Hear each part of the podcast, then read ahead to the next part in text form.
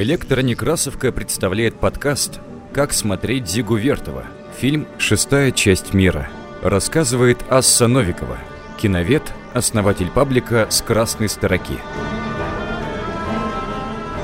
Следующий фильм Диги Вертова, о котором мы поговорим, называется «Шестая часть мира». Этот фильм был снят к десятилетнему юбилею революции. Вместе с этим фильмом в один год выходили «Броненосец Потемкин», «Девушка с коробкой», все они запускались именно к этой дате, десятилетнему юбилею революции. Если мы почитаем записи из дневников Вертова за 26 год, то там есть такие строки. Основной темой моей настоящей работы и ближайших предстоящих работ неизменно является строительство СССР. И Ленинская киноправда, и Шагай Совет, и Шестая часть мира – все это как бы отдельные составные части одного и того же громадного здания.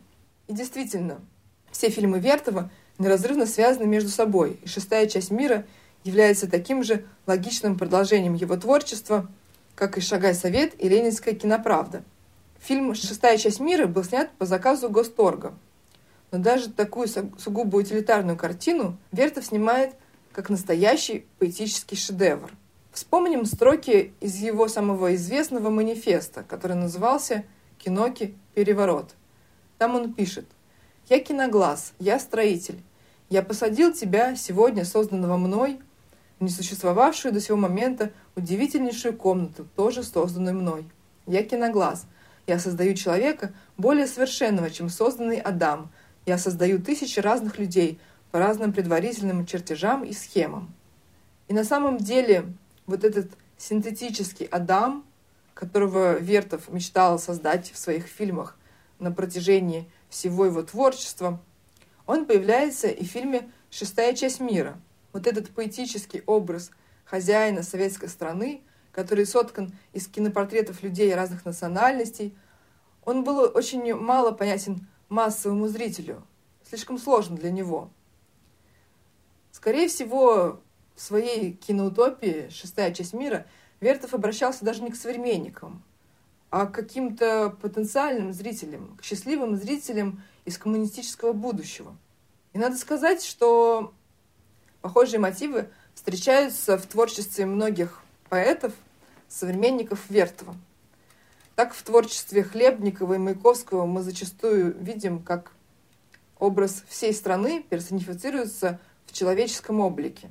Например, поэт Велимир Хлебников в 21 году пишет стихотворение «Я и Россия», так я дарил народам свободу толпам загара. А Маяковский в поэме «150 миллионов» в 21 году пишет «150 миллионов говорят губами моими». Точно так же и Вертов мыслит себя неразрывно слитым с этой страной, и более того, в титрах фильма «Шестая часть мира» обращается прямо к зрителям, которые находятся в зрительном зале и смотрят его фильм. Он говорит, и вы, сидящие в этом зале, в ваших руках шестая часть мира. А что касается Велимира Хлебникова, то, конечно, его творчество было вообще одной из самых больших страстей Вертова. У Вертова было два таких любимых поэта. Это Владимир Маяковский и Велимир Хлебников. И вот именно председатель земного шара, который был и математиком, и орнитологом, и предсказывал хронологию некоторых великих событий. Именно этот человек такого ренессансного типа, Велимир Хлебников, был очень близок Вертову. Вертов любил читать Хлебникова вслух, искал для себя и для подарка друзьям э, редкие в то время книги стихов Хлебникова. И если почитать воспоминания о Вертове, то Сергей Ермолинский, который был сценаристом, писателем, другом Булгакова и защитником Вертова. Он защищал его на многих диспутах, когда рьяные кинокритики нападали на Вертова. И вот Сергей Ермолинский вспоминает, что как-то раз уже после войны он встретился с Дикой Вертовым на Тверском бульваре, и разговор у них как-то не вышел, получился нескладным, но вдруг Вертов вспомнил, что когда-то в конце 20-х годов они говорили с Ермолинским о Хлебникове. И Вертов стал читать стихотворение Хлебникова, которое называлось «Зверинец». В этом стихотворении есть такие строчки, где звери, устав рыкать, встают и смотрят в небо, где орлы падают с высоких насестов, как кумиры во время землетрясения с храмов и крыш зданий, где олени стучат через решетку ногами, где волки выражают готовность и преданность, где слоны забыли свои трубные крики и издают крик, точно жалуются на расстройство, где в зверях погибают какие-то прекрасные возможности. Вертов читал Ермолинскому эти стихи Хлебникова, но Ермолинскому показалось, что Вертов хотел передать ему свое смятение. А перед тем, как начать чтение, Вертов объяснил, чем его так заинтересовало это стихотворение. Он сказал, что в этом стихотворении каждый абзац начинается со слова «где». И это напомнило Вертову надписи в его старых фильмах.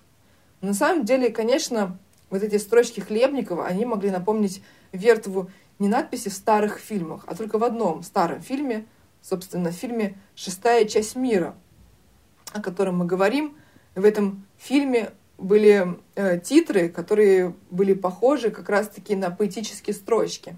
Это были такие строчки, где скрипят арбы, запрещенные буйволами, там, где кочевники гонят свои стада, где стада переправляются через реки, где вагул зубами развязывает узел, там, где экспортный лен в порту, где цистерны и баки с подсолнечным маслом, где грузят икру. Ну и так далее. Вы все хозяева советской земли, в ваших руках шестая часть мира.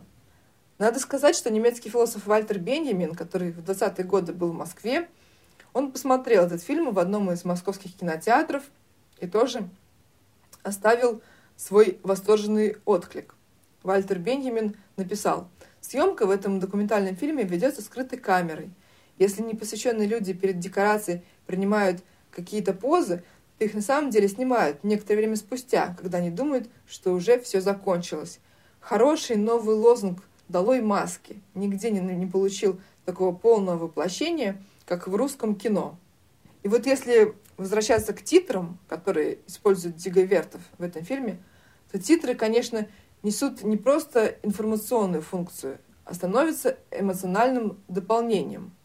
Титры помогают создать вот этот образ фантастической страны, которая занимает шестую часть мира. Титры от Кремля до Китайской стены, от Новороссийска до Ленинграда. И Вертов, несмотря на то, что он документалист, он, конечно, не стремится к реализму, а стремится создать киноэпос нового государства. Критики упрекали Вертова за чересчур вольное обращение с хроникальным материалом. В отличие от своих коллег-режиссеров, Вертов не стеснялся вот этого вольного обращения с фактами и смело резал хронику. Его концепция «жизнь врасплох» она зачастую критиковалась именно за субъективность, а в пример ему ставилась документалистика из фельдшуб – ее фильмы, которые были основаны преимущественно на архивных кадрах, были более точны и более аккуратно обращались с историческим материалом. Как снимался этот фильм? Вертов руководил группой операторов, которых он разослал в разные уголки СССР для съемок картин из жизни разных народов. Он руководил ими на расстоянии. В архивах сохранилось э, письмо, которое Вертов отправил своим операторам Бендерскому и Юдину. Эти операторы снимали для Вертова сюжеты из жизни самоедов. И в завершении разговора о фильме «Шестая часть мира» я хотела бы процитировать это самое письмо. Вертов в этом письме не только говорил о том, как должна технически производиться съемка, но даже говорил о том, как операторы должны э, сниматься, если сами попадут в кадр.